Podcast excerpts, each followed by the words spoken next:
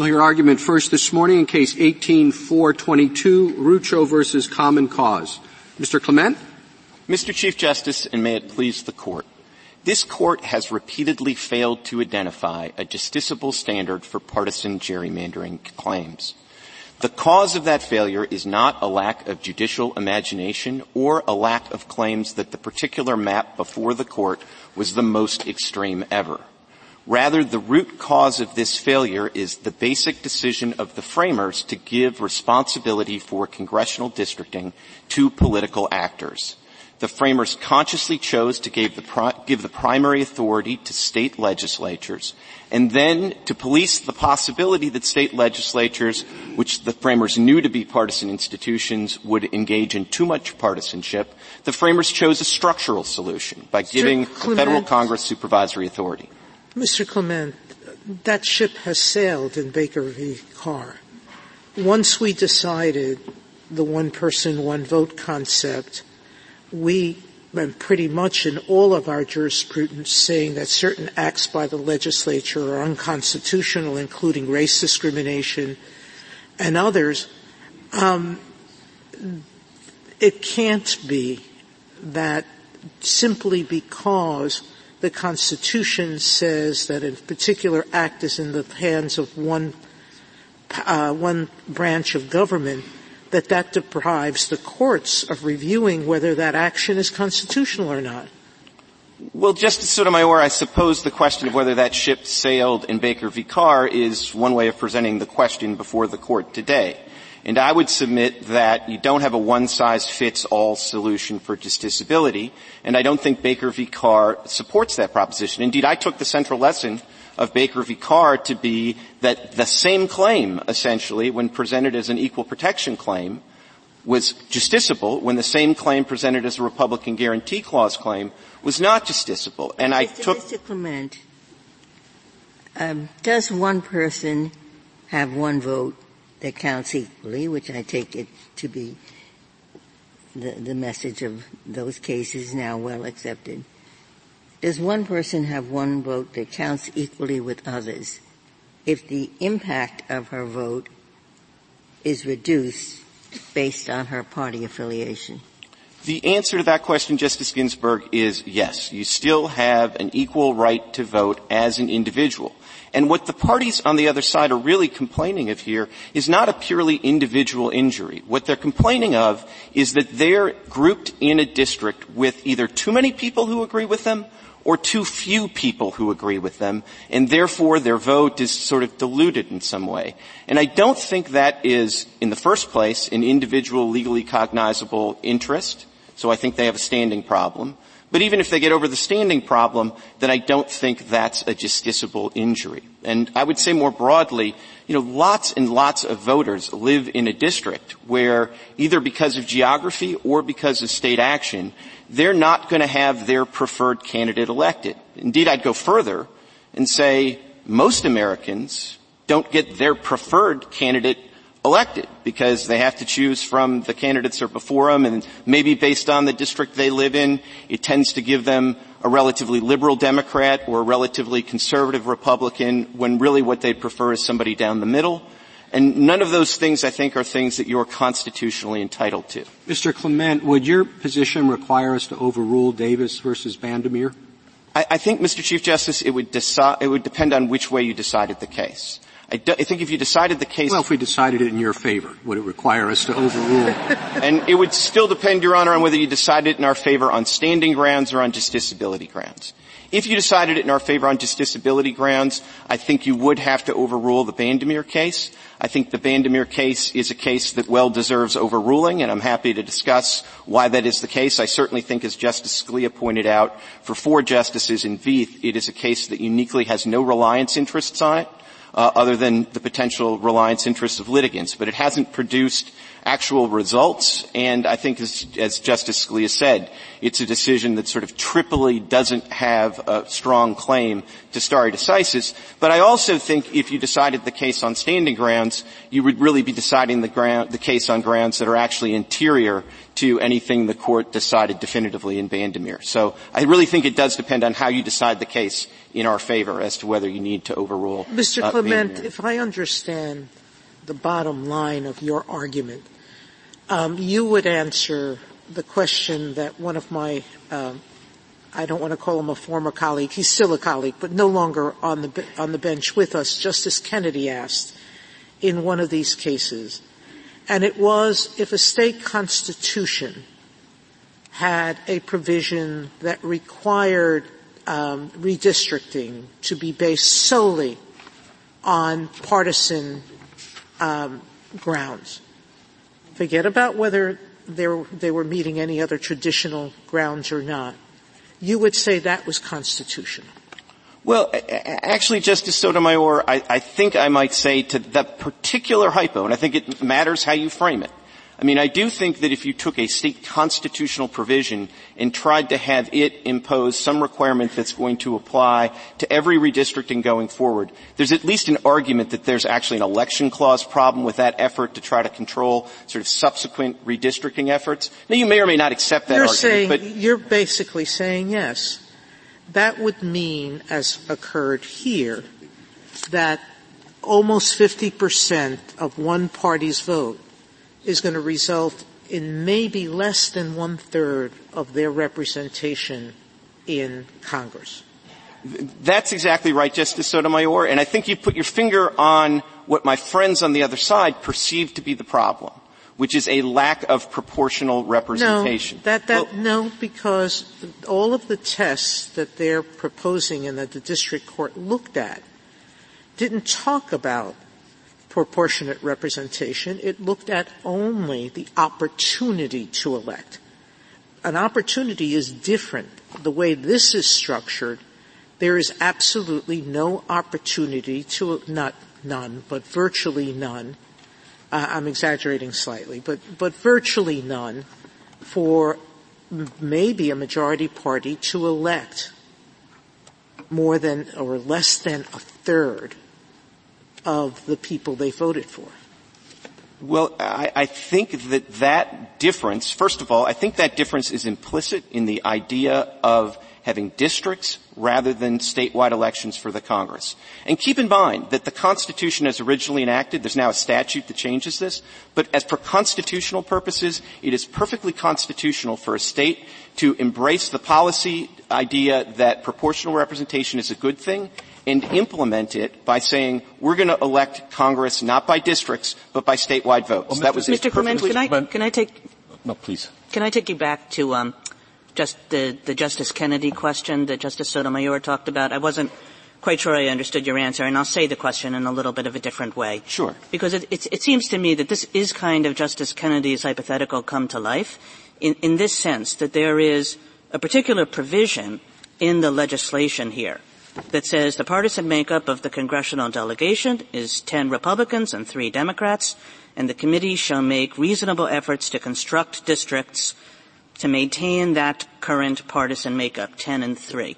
So it was specifically written into the law that whatever else you do, and there were definitely other things that the lawmakers wanted done, but whatever else you do, go come back with the same 10 and 3. And I think that that was the import of Justice Kennedy's question is like, can you write that into a law and say, that's what we're trying to do here?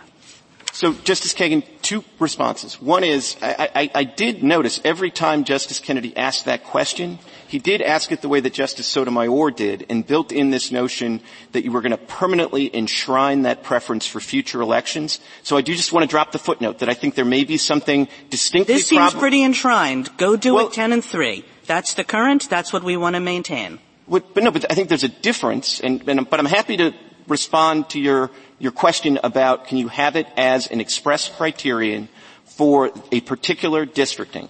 And I think the answer, sort of obviously given who I'm representing, is absolutely yes. That's not a problem. And by the way, I think actually being candid about it probably serves accountability principles in the long run. Which is to say, if you think, which I think almost everybody does, that implicitly that's what the Republican legislature was doing in Bandemer. In fact, they were explicit in their deposition testimony. If you look at footnote five of Justice White's opinion, the, the, people who drew that map, the Speaker of the Republican House of Indiana was expressed that his goal was to preserve as many Republican incumbents as possible. Could I take yes, you back to, uh, to the way Justice Kennedy formulated the question, which hypothesized a provision of a state constitution, and you made reference to the elections clause. The elections clause says that uh, it is to be prescribed by the, the times, places, and manners are to be prescribed by the, each by the legislatures of the state. Or do the legislatures of the state typically control what is in the state constitution? They, they, don't, Justice Alito, and that's why I do think it is important to figure out. I mean, I think Justice Kennedy may have framed that question in a particular way. I mean, I, I don't want to go too far down the road of relitigating the Arizona independent redistricting case here. Um, but you know, I do think there is a certainly respectable argument that state legislature means state legislature and not the other parts of the state government. And that's why I do think there are separate issues. It can mean the people when it, it's it, done by referendum. It well could, Justice Ginsburg, and indeed uh, there, there, are at least four people that agreed with you on that proposition. And I, and I don't want to relitigate that here because I don't think the result in that case, I think that case can be taken as a given, Along and you can still say that the claims here are not justiciable. And to be as responsive as I can to Justice Kagan's question, I don't think there is a constitutional problem when a state legislature makes explicit with respect to the redistricting they're undertaking at that moment, if they make explicit what was ultimately explicit after the record was built up in Bandemer and Vieth, which is it just didn't happen that they got a map that was favorable to Republicans, that they actually intended to do that, along with traditional redistricting principles. And I think, Justice Kagan, the way you read the criteria is exactly right with respect to partisan advantage, as they called it. They said reasonable efforts will be made.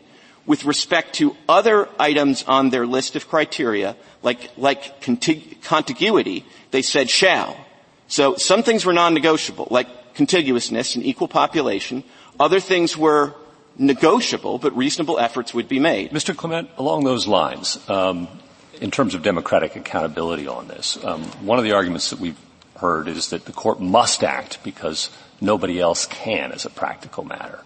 Um, but, but uh, given Arizona, uh, and that is the holding of the court, is that true? And to what extent have states, through their initiatives, citizen initiatives, uh, or at the ballot box uh, in elections through their legislatures, amended their constitutions or otherwise provided for remedies in this area. I, I, I, just happen to know my home state of Colorado this last November had such a referendum on the ballot that passed um, uh, overwhelmingly, as I recall. So I, I, believe there are others, and I'm just wondering what's the scope of the problem here. I also know there are five states with only a single representative, right? So in Congress, so presumably this isn't a problem there. That's right. And to the extent it's a problem at all, the scope of the issue, shall we say, is, you know, roughly 30 states that don't have some kind of mechanism like you've described or have multiple districts and, you know, I think but how many, get to... My sense is there's a lot of movement in this area. I, I believe there were four or five states along with Colorado just this last election that acted. Th- th- that's exactly right. Michigan is another state that passed a ballot initiative. And of course, the other sort of uh, place where there can be a solution to this, which is the most obvious one and is a solution, no matter what you think of the Arizona independent case, is Congress. And if you look at H.R. 1, the very first bill that the new Congress put on their agenda, it was an effort to essentially force states to have bipartisan commissions. Now, query whether that's constitutional, but it certainly shows that Congress is able to take action in this particular area. Well, I suppose the I suppose the members of Congress are pretty happy with the way the districting has been done. well, you, you might think, Mr. Chief Justice, but actually I don't think the majority of them are because that was a bill that I think passed on party line votes. And so, I mean, to the extent that, that people, uh, the justices of this court in the past have been concerned about things like entrenchment and the like, I mean, it's a little odd here that we've had all of this supposedly partisan redistricting to benefit the composition of Congress, and yet a majority of Congress thinks that they should pass H.R. 1. So I just don't know that there really is that much of a problem, and I do think it's, you know, the particular context that arises here is the context of congressional redistricting. And one of the elements of the framers' structural solution was they didn't directly tell Congress, why don't you district for yourself? They said in the, pro- in the first instance, let's have somebody else at the state level closer to the people do the districting, and then we'll give Congress a role to supervise that. So they didn't have sort of the same fox guarding the same henhouse in this particular context. Uh, imagine, I'm, you may not want to answer this question, which I understand. You might not have thought about it. But assume that absolutely this is illegal or, or unconstitutional. But there's no remedy. We can't figure out a remedy. All right, that's where I, I want you to start. Now, I, I, tried one in Vieth, you know, in, in the, and my guess is from the reaction there was none, and so probably there's something wrong with it. but what I'm trying to do is to figure out if there's a way to catch real outliers. Just, you can't go beyond that. I mean, at the moment I'm assuming. The real outliers. So which are the real outliers? Now, if we look at history, there wasn't that much gerrymandering in the past compared to what there might be with computers in the future. Okay, so I've tried to figure out something simple, not going to get all every judge in the country mixed up. Uh, not going to lead to every election contested and throw it all to the judges instead of the people. Okay? Anybody can figure it out. Now, this is what it is. That if a gerrymander, da da da, is unco- if, if there's a, a, a, commission or something, forget it. You're out of court right away. Okay? But if there is no commission, one party controls it, then a gerrymander is unconstitutional. If a party that wins a majority of the votes in a state, so they won a majority of the votes, but the other party gets more than two thirds of the seats. You say? That would be pretty extreme. But your client might meet it. And the virtue of it, it's absolutely simple. By the way, they can try to justify it, and then we can use, you know, the uh, uh, Landers' error, you know, something like those five percent things to test the justifications. But there won't be much can be justified. That could be a starting place, and that two-thirds number is not drawn out of thin air. The Constitution, in fact, you can find serious matters overriding vetoes, uh, uh, uh constitutional amendments, and you can show how just gerrymandering wrecks what they assumed for those, but that's a different story you can find. And it, it very rarely would operate, but it would be somewhere. Now have you thought about anything like that? Do you have any reaction? Your reaction would be, no, that's no good. But I mean, aside from, aside from that, have, is there anything you want to contribute to thought on that? Well, Justice Breyer, in, in, all candor, there's so much in that that I disagree with that it's a little hard to know where to start.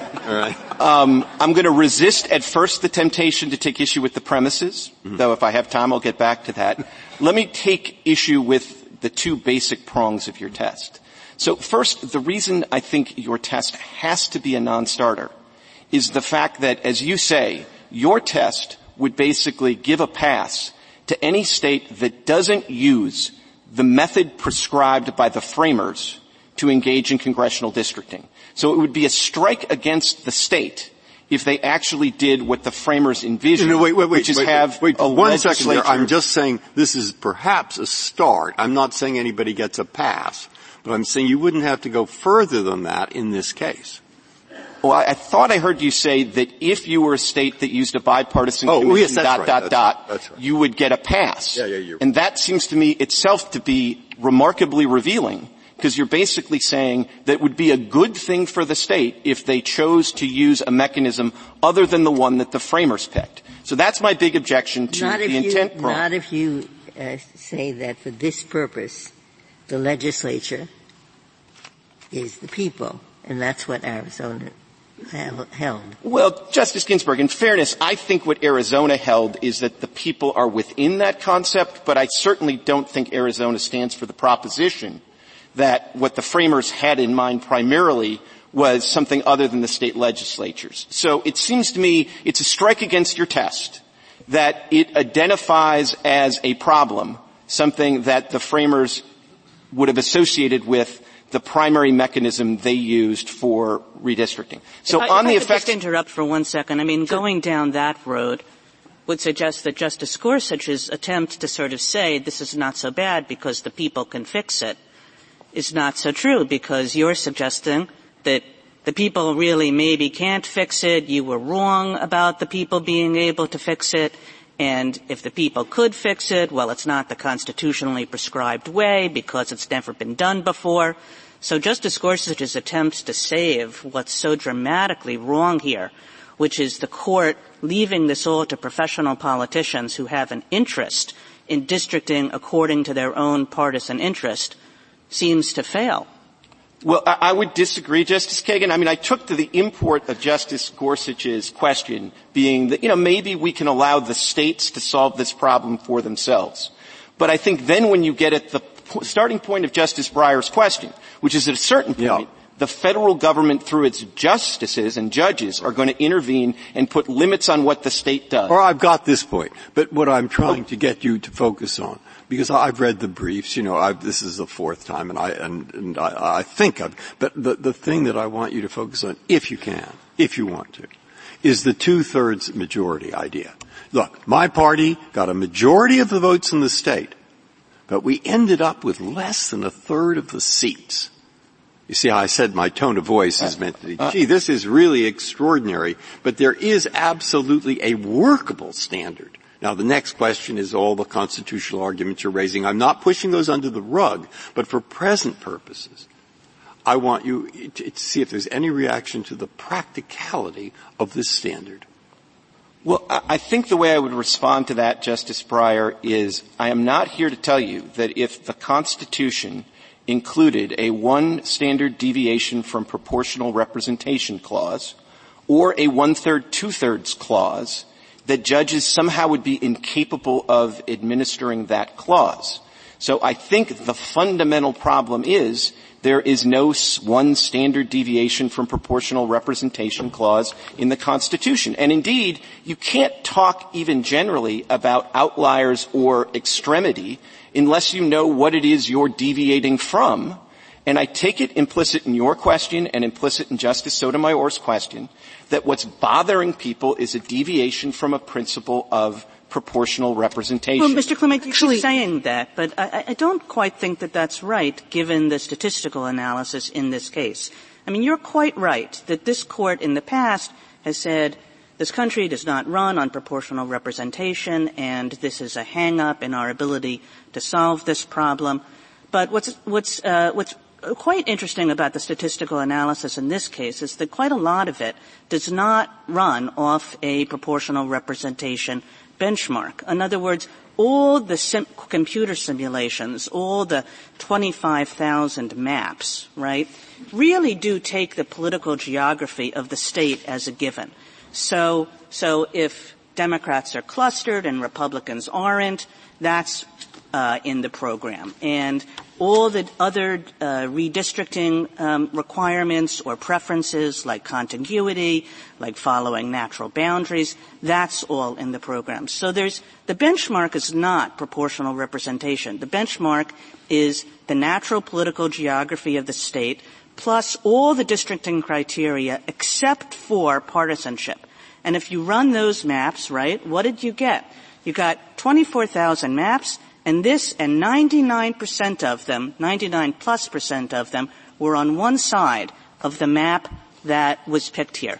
All of those maps show that a 10-3 uh, uh, uh, configuration is not the natural one. And it's not the natural one not because it's not proportional representation.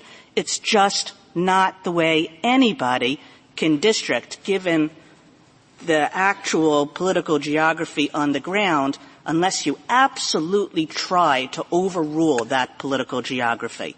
So, Justice Kagan, two points. One is, I mean, I'm happy to respond to the maps, but I do think Justice Breyer, in fairness, did build in a notion of proportional. No, I don't well, think it okay, does for this reason. The reason is all it says well, I, yeah, is I, I, wait, Justice, I, I want you to come back to Justice Breyer's question, but okay, I, I just I want you to ask I, I hear one third, two third, and I, I sure thought we were talking about proportional representation. As to the maps, you know what I found striking about the maps, and I think this is different from what you found striking about the maps. But first of all, you can do this 24,000 different ways. So that seems like this is about as discretionary a government function as one could imagine. And if you go all the way back to Marbury versus Madison and what makes something a political question, it is a purely discretionary function. You can do this 24,000 different ways. The second thing well, I found. making lemonade out of lemons. Well, let me, let me try to make, can I make, you can, can, do can it I make one point more? in different ways and 23,999 produce an outcome that's less partisan than the one the legislature picked here. But see, what I think is remarkable is actually that what the statistics show, and this is on page 162 of the, of the, of the JSA, is that if you run 24,000 maps with partisanship taken out entirely, and you just use traditional juris, uh, traditional principles, you get 162 different maps that produce a 10-3 Republican split. So yeah, it's 1%. It's 0.7%. I mean, 0.7%, just to be clear. That's 162 different ways to get to a 10-3 map that didn't take politics into account at all. If you have 24,000 maps uh, that uh, uh, satisfy all of the so-called neutral criteria that you put in your computer program, don't you need a criterion or criteria for deciding which of the 24,000 maps you're going to choose? And implicit in Justice Kagan's comments is the idea, is it not, that you have to choose one that honors proportional representation. You have no other criteria for distinguishing among the 24,000 maps. I, I, think that's right. And at a bare minimum, it has to be that those 162, why, Mr. Clement, because they're over here, are off limits. Mr. Clement, let's go back to the why of that. You keep talking about proportional representation, but it's not. Because what was shown is that 99% of the time you get a map that is more fair to both parties than the one that was chosen. And so the issue is you can, you can have 162, 164, but what you can't do in picking that 1% of a map is discriminate against a group of people based on their political views we have a legion of cases that say you can't treat political parties differently because it's an equal protection violation. And it's the same thing, whether it's because of their speech or their activities. What we're telling you is, pick any other map you want. Just don't split counties as was done here, so based solely on your political views, because counties were split don't um, pick or don't uh, you may use saving an incumbent but don't kick one out because by kicking one out and there is a map that would keep all of the incumbents in place don't kick one out because you're excluding people based on their political views. This is what this is about. You're discriminating on the basis of a group's speech and diluting their vote accordingly. So, Justice Sotomayor, I would have three points if I could get them out. I mean, one is, the key word in your question is fair. And what makes this unfair, I would submit at the end of the day, is some principle of proportional representation. Nobody thinks it's unfair, I don't think, that Republicans in Massachusetts under the current maps are never going to be able to elect somebody to Congress even though there's something like 35% of the population. Nobody thinks that's unfair because you really can't draw districts to do it because they're evenly distributed. It might be unfortunate for them, but I don't think it's unfair. And what makes this unfair is some conception of proportional representation and the ability to do it. Yes, that's now, true. But look, party A gets over and over and over 55% of the votes. Party B, every single time, gets 90% of the seats. Now, if you want to call that proportional representation problem, do it. But I'm limiting to that kind of thing. I mean, if it, it's not proportional representation, it's a problem of seeing a legislator, legislature reflect to some degree you know, the views of the majority of people that elect its members. So, Justice Breyer, let me say why I don't think that's such a horrible problem, and let me try to put what's on the other side of the ledger. So why I don't think that's a horrible problem is even if it's as you described, what's going to happen in almost every state in the union, if that happens, is the 55% majority will elect to statewide office governors, attorneys general, and the like. And the next time around, they're not going to be able to pass a map and the next time around it'll probably end up in gridlock and a judicial line drawing, and I don't think that's the happiest result in the world, but it means that you're not going to be able to perpetuate this in the long run. Now here's what's on the other side of the ledger, and then I'll try to sit down well, let me just give time. you a different, uh, you know, for a 49% state, which is more like what North Carolina is, so a 48 or 49% state might not find it so easy to do that, and yet that 48 or 49% in this map is consistently being represented by 25%, give or take, of the legislature. Well, and, and, and I don't think anybody has a solution. I don't know, 48%, I think gerrymandering is sufficiently unpopular as proven by history that the 48% might get elected. But if you're 35%, nobody's got a solution for you. So here's what's on the other side of the ledger, which is, alright, I think these problems, as Justice O'Connor who probably more than anybody who sat on this court recently had her finger on the pulse of state electoral politics said this problem is largely self-healing. But on the other side of the lens, on the other side of the weight rather, if you get in the business of adjudicating these cases, these cases will come. They will come in large numbers, and they will come on your mandatory appellate jurisdiction. And once you get into the political thicket, you will not get out, and you will tarnish the image of this court for the other cases where it needs that reputation for independence so people can understand the fundamental difference between judging and all other politics. Mr. Clement, do you seriously... One Justice Ginsburg? I'm sorry? Exactly what you said, just what you said now. That was the exact same argument about don't go to one person, one vote. The courts to be flooded with cases and they'll never be able to get out of it. That's not what happened. But Justice Ginsburg, sometimes an argument that's not a great argument in one context turns out to be pretty darn good in another context. And here's the thing. State legislatures can deal perfectly well with a one person, one vote requirement. But if you tell state legislators, legislatures that are literally divided down the line in the middle with an aisle, a physical aisle between Democrats and Republicans, that they can't take partisanship into account, then you're really either telling them to get out of the business of redistricting entirely, or you're opening yourself up for case after case after case. On I'd like to reserve my time. uh, on proportional representation, can I ask a question? Which is, uh, first, isn't proportional representation a judicially manageable standard? Well, it, it's, a, it's, a, difficult standard. It would require ask, answering some questions about where it's baseline, what elections do you get the baselines from, but it could be manageable. And the second is why can't the Equal Protection Clause be interpreted to require something resembling proportional representation? Because it's entirely ahistorical, and keep in mind, the framers gave state legislatures the choice of ensuring proportional representation by having statewide elections, but they also gave them the choice to districts, which is fundamentally inconsistent with that. Thank you. Thank you, counsel.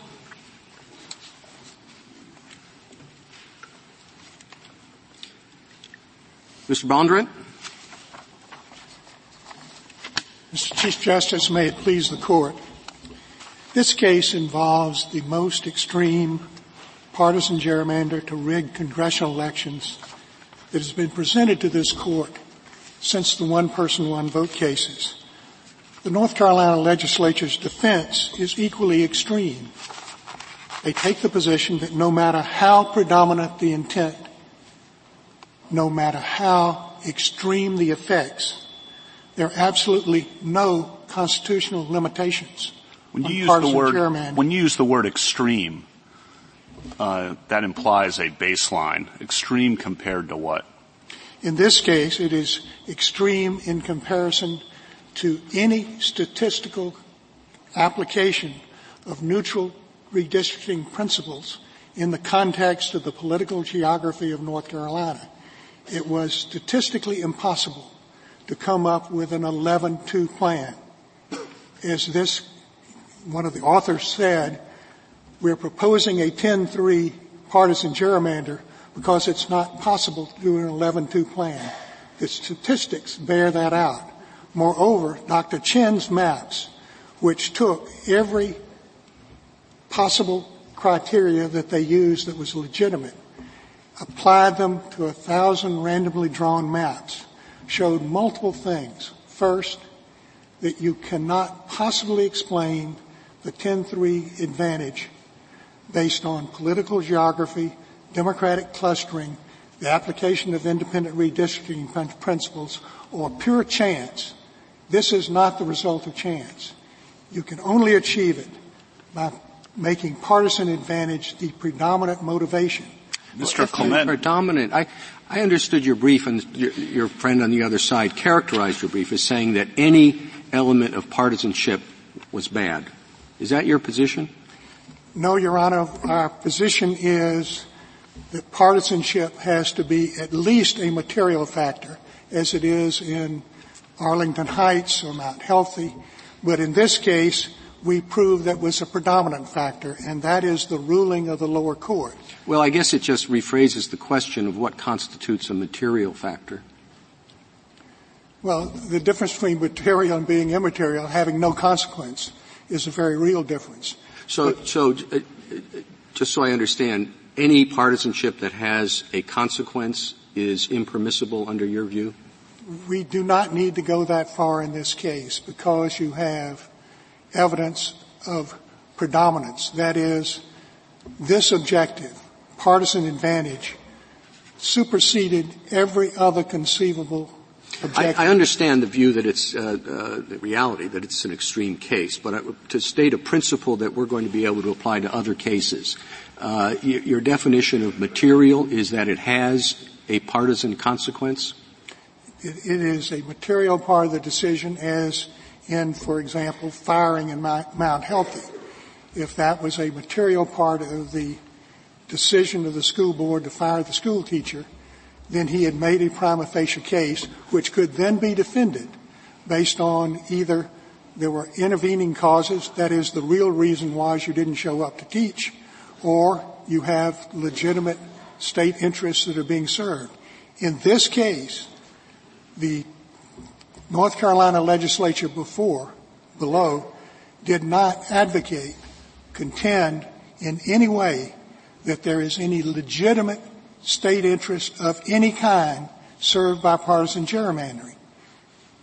So you you have under any of your analyses, Anderson Burdick, a clear burden. You have clear vote dilution, intentional vote dilution, carefully thought out, skillfully Can executed. I take you back to questions that were asked before? If you, if you make a list of the so-called neutral criteria, uh, compactness, contiguity, uh, protecting incumbents if that's really neutral, respecting certain uh, natural features of the geography, and you have a computer program that includes all of those and weights them all, and let's assume all that is neutral, and at the end, what you get is a large number of maps that satisfy all those criteria. And I think that's realistic. That's what you will get. Then uh, and the legislature chooses from among those maps. How do you determine whether that choice is unconstitutional? The choice would be the standards that the court has traditionally applied.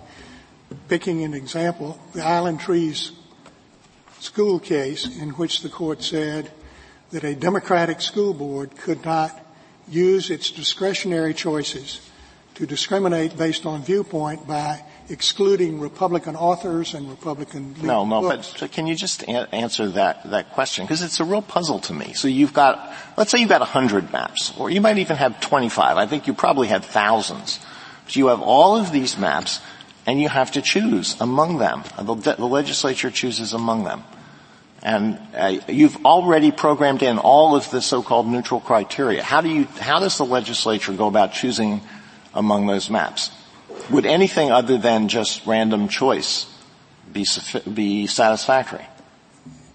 The legislature has wide discretion as long as it does not attempt to do two things. Dictate electoral outcomes, favor or disfavor a class of candidates. Oh, that is an easily council, administered. That, that first one, dictate electoral outcomes, I think is going to determine, turn on, on numbers, right? How much deviation from proportional representation is enough to dictate an outcome. So aren't we just back in the business of deciding what degree of tolerance we're willing to put up with from proportional representation. And we might pluck a number out of the air or see that, you know, maybe two thirds is used for veto override, so we like that. Um, wh- where are we going to get the number and the business end of this? The business end of it is looking how this is done. This was done by looking at voting history as the best predictor of voting behavior, sorting voters among districts to achieve a particular outcome, to guarantee that in 10 districts there would be safe Republican majorities in which the general election is essentially irrelevant and the primary election is the well, let, let me try one more time. So we've got, let's say that you have a range of outcomes with all of these neutral maps that satisfy the neutral criteria, and they extend from 10 to 2 in favor of Republicans to 10 to 2 in favor of Democrats. So which one do you, choose, do you have to choose? 9 to 3 for Republicans, 8 to 4, 6 to 6. The, the, clearly it's an evidentiary matter in terms of intent. If the predominant intent is to favor one party, to penalize another based on their voting history, that goes too far. But isn't that always going to be the case when you deviate too far from six to six in Justice Alito's hypothetical? It certainly is going to be a question of factual proof. The closer you come to proportional representation, the harder it's going to be for a plaintiff to prove. Well, there we go. I think that's the answer to the question, right? Is that we're going to, you would like us to mandate proportional representation? Not at all. Our position is you cannot discriminate intentionally against political parties and voters based on their political And the further you deviate from history. proportional representation, the more likely you are to be found guilty of that. It is purely an evidentiary question. This court itself said in Reynolds, it said again in LULAC, that in a case in which you look statewide and see proportional representation, it is less likely okay, so that you have each, partisan each case, we're going to have to, as part of our mandatory jurisdiction, in every single redistricting case, look at the evidence to see why there was a deviation from the norm of proportional representation. That's, that's, that's the ask? You're going to have to look at the case and determine whether or not the plaintiffs proved intentional, predominant partisan intent to discriminate based on. I would think that would always be present as so long as you're deviating from proportional representation. What good reason could there be but partisanship? Not at all. If the legislature in North Carolina could have picked any among hundreds of maps that would have produced either a 7-6, a 6-7, maybe a, an 8-5 representation. But here, that is not this case. What do we do as well about the, the fact that about 20 states, as I understand it from, from your friend on the other side, have dealt with this problem through citizen initiatives um, as a remedy to deal with this, uh, including, I think, five of them just this last election, and a bunch more on the ballot in the coming election. Why should we wade into this the when simple, that alternative exists? The simple answer, Justice Gorsuch, is this. The vast majority of states east of the Mississippi, including specifically North Carolina, do not have citizen initiative. Can you amend your constitutions? That, ha- that has happened in a lot of states too. You can only amend the Constitution with the approval of the legislature in proposing an amendment that gets to the ballot and is then ratified. And that is not an effective remedy. And the states in which you have independent redistricting commissions are states in which those commissions were adopted over the dead bodies of the legislators by citizen initiative passed overwhelmingly by the citizens in the face of legislative opposition. Mr. Bondurant, what do you do with the fact that partisan identification is not the only basis on which people vote? You see uh, electoral results change dramatically depending, for example, on the uh, uh, particular appeal of individual candidates, uh, turning on who's at the, uh, the head of the ticket rather than down ticket. Um, and how do you deal with that those factors that depart from the uh, arguments about the inevitability of electoral results based on partisan identification? Your Honor, the social science and the experts in this field, which included Dr. Hofeller, who designed this plan, was the Republican Party's leading redistricting expert. He testified that based on social science and his 20 years of experience in redistricting in North Carolina, he could demonstrate that how a small, what are called voter tabulation districts had voted in past elections, whether Democratic or Republican, was the best predictor of how they would vote in future elections, and that all partisan gerrymandering in the modern era is based on that kind of social science. Well, but the one thing that I forget the which brief it is, but it turns out that a lot of the predictions in this area, and I don't know if this applies to uh, North Carolina or not, prove to be very, very wrong very often. I mean, you have the famous example in the Vieth case where the argument was this, this uh, uh, uh change uh, would, or the, the, the method under challenge would never allow the election of Republican judges. And 15 days after the opinion came down, all the judges were Republican. I, I mean, it, even as uh, in the more recent cycle, I understand a lot of things that were never supposed to happen happened.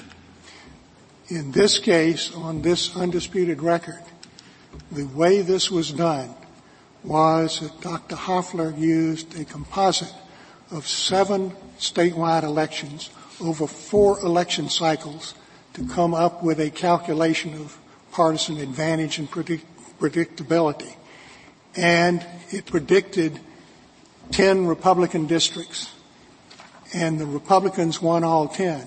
It predicted three Democratic districts. The Democrats won all 10. In 218, they did the same thing. He used the same methodology in 211 to design the districts that were in 212. Counsel, the reality is that with all statistical models, and we spend our lives based on them, insurance is paid on uh, statistical models. Health insurance premiums are based on statistical models. I'm given to understand by the amicus briefs in this case that um, nuclear plants are built based on statistical models. The one thing about statistical models is there's always the possibility of an aberration, correct? There is a remote possibility sometimes. And the sometimes happen. That's why they're a probability, right? A possibility. Correct. So the fact that you have one exception doesn't disprove the rule. Certainly not a hundred maps out of 24,000 maps. Yes, but the, the, the, the problem I think your side throughout this morning has to deal with, a problem, is from this side of the bench to some people looking at the prior cases, there is a great concern that unless you have a very clear standard, you will turn many, many elections in the United States over to the judges. There's always someone who wants to contest it. They will always find experts of all kinds. And what you'll discover is judges simply deciding too much. Now, I'm, that's, I've written about why I don't take that position, etc. But I'm not, I'm not speaking for myself here. I'm speaking as a reader and an understander of what's on the other side. At least one thing. And I, and I think it's important for you and the others to deal square on with that question. And our square on answer to that question is, in this case, we prove beyond a reasonable doubt a predominant partisan intent that was admitted on this record and de- demonstrated statistically beyond any possibility of dispute. And we proved an extreme partisan effect, not only on a statewide level, but on a district specific level. In Dr. Mattingly's chart, six of the districts are extreme statistical outliers that would not be achieved in even one, in some instances, of 24,000 plans. That is this case. Moreover, this court has held that the elections clause is, number one, intended to provide limits on partisan gerrymandering. Justice Scalia said that in Vieth. And this court has said the elections clause was a limited delegation of power to adopt procedural rules for time, place, and manner, but was not to provide power to dictate electoral outcomes or favor or disfavor a class of candidates. That is an understandable standard that legislators throughout this country can understand. They already are told that you can't discriminate based on political viewpoint. They're already told in redistricting you can't discriminate predominantly based on race. Suppose the legislature had said, uh, we have all these maps we can choose from, uh, but we don't, we don't want to be too greedy, so we're going to pick a map solely for the purpose of giving us an advantage. We're going to pick a map that builds in a seven to five advantage for us. Would there be a problem with that? It would be very difficult to prove predominant partisan intent. What if they said it outright? The only reason why we're picking this map is we want to build in a seven to five advantage. If, to take your hypothetical example, if in North Carolina the legislature said, we in our wisdom have decided that the people in Charlotte are going to be represented by a Democrat, the people in Asheville are going to be represented by a Republican, that we're going to split Guilford County and North Carolina A&T to ensure that the students in that school are going to be represented by a Republican in one district and a Republican in another. They would be dictating electoral outcomes even if it were 7-6. The whole idea of the democratic process and a general election is the people elect a member of Congress in a general election which everybody can vote. And when you rig the districts in that manner, you are making the general election irrelevant you're making the primary election in which only some people can vote. So even if it's, I mean, even if the map provides only a very small partisan advantage, uh, that would be subject to challenge in litigation. If, in the facts that I posited, you had the legislature essentially deciding that the people in X part of the state were going to be represented by a Democrat and the people in Y part of the state were going to be represented by a Republican, that the people in those respective districts of the other persuasions were not going to have a choice, were not going to have an opportunity. That would clearly violate every principle for which this court has stood. And when you say that, aren't you answering Justice Breyer's question? Yes, all of these things are going to potentially end up in court. No, where judges are going to have to decide what's the right answer. Quite the contrary, as with the one person, one vote rule if the court says, as this court said in term limits and in Cook v. Gralike, that the elections clause means that the legislature can't put its thumb on the scale and pick winners and losers, dictate electoral outcomes, favor or disfavor a class of candidates. That is a standard that can be understood that is a standard that legislators will obey, and that is a standard that will reduce, not increase litigation. Thank you, counsel.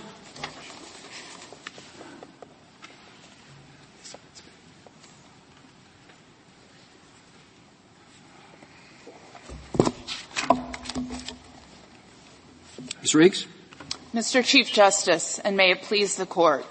The North Carolinians who are plaintiffs in this case come before this court today seeking relief because when the General Assembly enacted an allegedly remedial plan in 2016, its leadership essentially bragged to these voters and the public at large that by enacting a 10-3 plan, it was punishing voters who supported Democratic candidates and it was going to create districts that would not allow voters in those districts any meaningful ability to use normal democratic processes to redress infringements on their individual constitutional rights.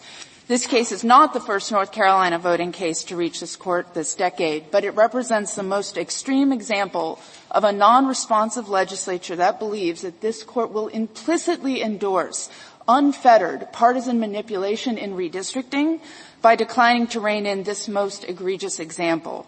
The vote dilution test presented to this court today is a limited and precise test designed only to impose liability on the worst of the worst cases, thus limiting the number of partisan gerrymandering cases that this court will see.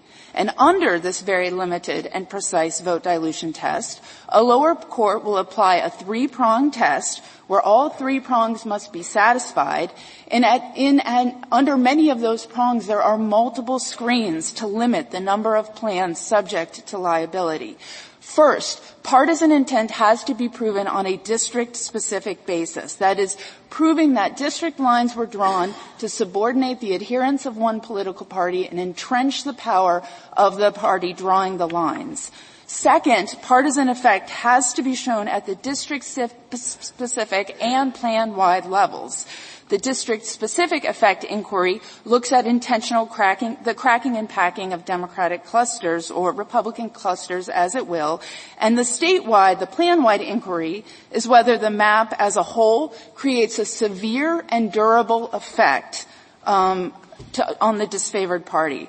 Then finally, the court asks whether there's any justification at the district-specific level for the cracking and packing observed, and whether plan-wide, the map as a whole is more biased than you would expect given the state's political geography and use of legitimate, non-discriminatory criteria. But do you deny that built into this is the idea that we should at least have proportional representation light? Proportional representation is in a sense that it is in some way the baseline against which all of this is measured. Not at all, uh, Justice Alito. With the three prongs, there is plenty of room for non-proportional um, plans. A degree. I mean, you can you don't have to have strict proportional representation, but that's that's the baseline. That's what you're measuring. Was there a partisan effect? Well, there's a partisan effect because it deviates from some notion of proportional representation. The, the effects prong and the justification prong do real work to prevent that situation from happening, from this being just a measurement from the deviation. Well, how, how can that be? Because I would have thought under the effects prong there has to be at least some effect, right? There has to be it's a district specific right. and severe and durable statewide. I, I got it. I got it. Uh, so we have to measure effect from what? So, so, so, every every test that's been presented to this court, and last year and this year, we talked a lot about last year the efficiency gap, which is how far a deviation from proportional representation. And we were told, I think, six or seven percent of deviation would be okay, and that would not be an, an untoward effect. But anything above six or seven percent. Today, we're talking about two thirds as an effect we need to have a number or some formula to determine what effect is enough to state a claim and what isn't. Otherwise, every case is going to come to this court. And I, am still waiting to hear what that might, what, what that number, what that formula might be, other than proportional representation. And we're not going to tell you today just how far deviation be permissible because that would expose the problem. The several points in response, Justice Gorsuch. The legal standard in question is severe and dur- durable effect. All of the social science is just an evidentiary tool, not a legal tool. Two categories of social science evidence were brought to bear on this question of severe and durable effect. The simulations didn't set a numerical threshold baseline because you see a range of pr- uh, produced plans with Democrat, varying Democrat-Republican splits using these simulations, and we're giving the legislature's breathing room. The, the, all of the simulations but, but, the, but, but UCUR, with respect, uh, counsel, and I'm sorry to interrupt, but breathing room from what? Breathing room to from how much breathing room from what standard? And isn't the isn't the answer you just I understand you don't want to give it, but isn't the real answer here breathing room from proportional representation up to maybe 7%.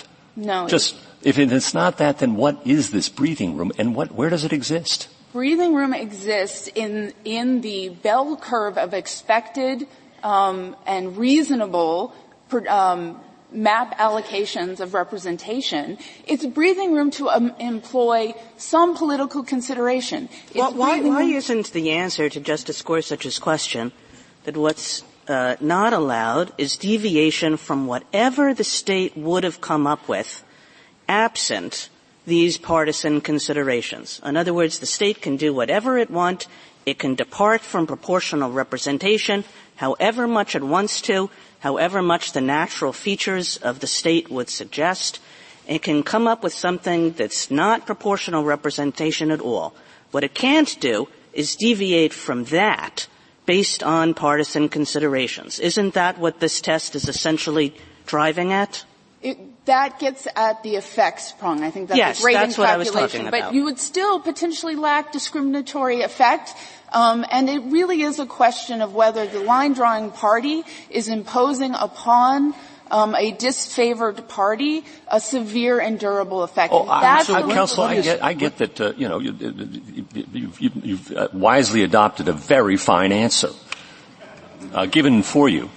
Um, but I guess my question is, um, once we uh, control for geography, once we control for all those things, we're going to have hundreds and hundreds of maps, as Justice Alito has pointed out. Computers spit them out infinitely now. And once we say, okay, all these other factors are controlled for, we can, we can do a regression analysis, control for geography and all these things. We're still going to have hundreds of maps. And the legislature is going to choose one. And at that point, we have to say, what's the range of permissible options? And that, from that, we need a baseline. And the baseline, I still think, if it's not proportional representation, what is the baseline that you would have us use? Controlling no, for geography and everything else. Well, the geography is baked into that bell curve. It's baked in. I accept that. We agree on that. You and I actually agree on that. So after that, when we're left with, we've thrown out millions of, of maps. We're only left with a mere few thousand. Okay? What, what deviation from what to what? If, if what we're left with is no extreme statistical outlier or no grossly asymmetrical map, the legislature can choose from any of those plans. Counsel, what is, what is wrong with proportional representation? Uh, there, there are certainly states where the, the natural geography of the state doesn't lend itself to proportional representation. We, we live in a system with single member um, well, if you if you were cracking or packing to get to proportional representation, would that, in your view, be unconstitutional? This court has endorsed that kind of activity in Gaffney, um, where a legislature is striving for proportional representation. Our test would not invalidate a plan like Gaffney because it would not have a statewide severe um, and durable effect, and it would be something that you would uh, see within the simulation. Do you agree with uh, Mr. Clement that the Constitution does not require proportional representation or require something close to proportional representation? The Constitution does not require it. Um, but what we see here in this test that we've employed, um, Justice Roberts, to get to one of your earlier questions, is a test that employs a durability um, inquiry and sensitivity testing, um, technology that was not in, in, existence in Vieth and Bandemer and um, the Republican judges case in the 1990s, and that map drawers are using right now. If there is a plan where under any plausible shift of voter sentiment, the bias across the plan would disappear that plan would not be unconstitutional. Again, this is a, an enormous screen to the kinds of plans that would be subject to liability. Our proposed test, the one adopted by the district court, is so exacting that it narrows dramatically the number of plans um, subject to, to scrutiny and leaves legislatures lots of breathing room. And, and am I right to understand that you're your test allows a greater degree of uh, uh, partisanship in redistricting than Mr. Bondurant's? I think they're, they're complementary tests depending on how you understand the constitutional harm. Where we see vote, the vote dilution tests uh, based on the one person, one vote and the racial vote dilution frameworks, um, we see those tests as allowing room for some political considerations, particularly the ones endorsed by this court. Um, but it, it's just a different approach to the same problem. We do believe that our test um, does give is narrow and descriptive enough that it gives legislatures guidance on what to do to make sure that they stay on the right side of the Constitution, um, and limits gives gives lower courts something very manageable to to apply and to grapple with, and that the pleading standards are going to be very high. Um, to prove a severe and durable effect is, is not to just allege it; it's to come forward with rigorous statistical evidence that supports this. Um, uh, situation. I, t- I took some of your argument in the briefs and the amicus briefs to be uh, that extreme partisan gerrymandering is a real problem for our democracy, and I'm not going to dispute that, and that the court, uh, even though it might be a problem to get involved in all these cases, should, in essence, recognize the emergency situation uh, from your perspective. Uh, but what about to pick up on something Justice Gorsuch said earlier, that there is a fair amount of activity going on in the states on redistricting and attention in Congress and in state Supreme Courts. In other words, have we reached the moment, even though it would be a, have we really reached the moment, even though it would be a, a big uh, lift for this court to get involved, where the other actors can't do it? The North Carolinian plaintiffs in front of you can do nothing to solve this problem.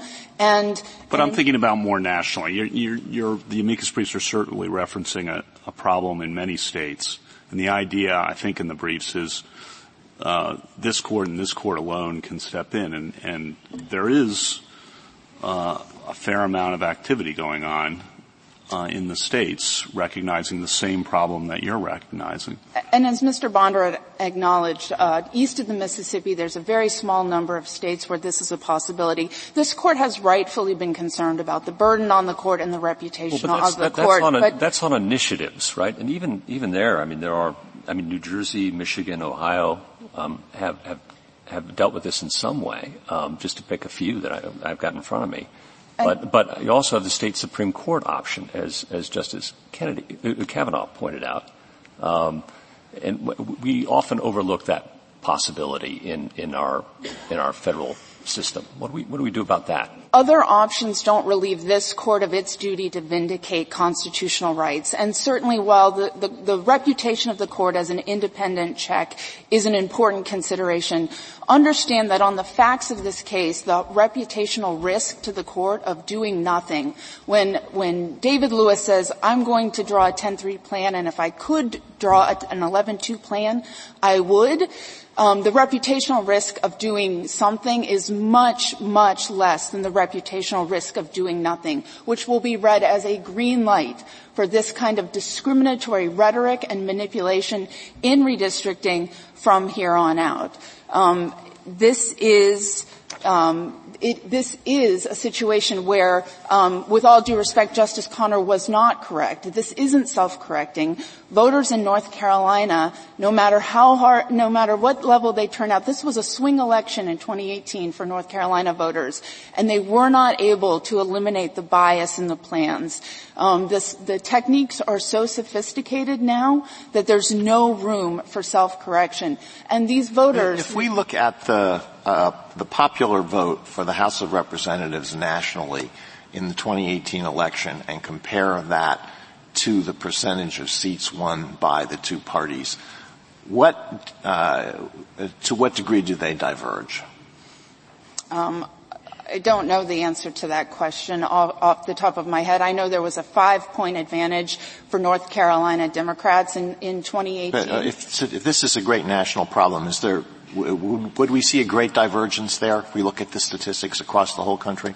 There's not gerrymandering in every state. In fact, our brief points out the fact that most plans are symmetrical. Gerrymandering isn't um, in every state, and so I don't think that metric is particularly informative on that front. Thank you, counsel. Uh, two minutes, Mr. Clement. Thank you, Your Honors. Just a, a few points in two minutes. First, I do think at a very fundamental level, my friends on the other side are the victim of their own technology because they have produced 24,000 maps that are permissible maps that don't take partisanship into account at all.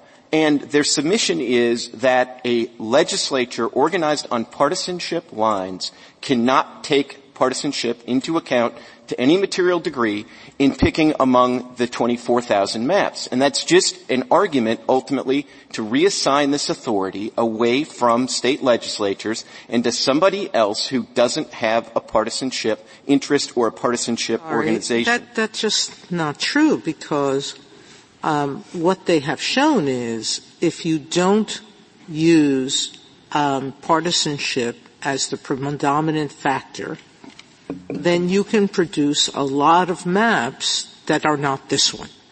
That's what they have shown. Right, but you can also pick 162 that are this map, and how is a partisan legislature supposed to choose from among those maps if they can't Don't partisan? use the one criteria that intentionally and invidiously looks to exclude the other party.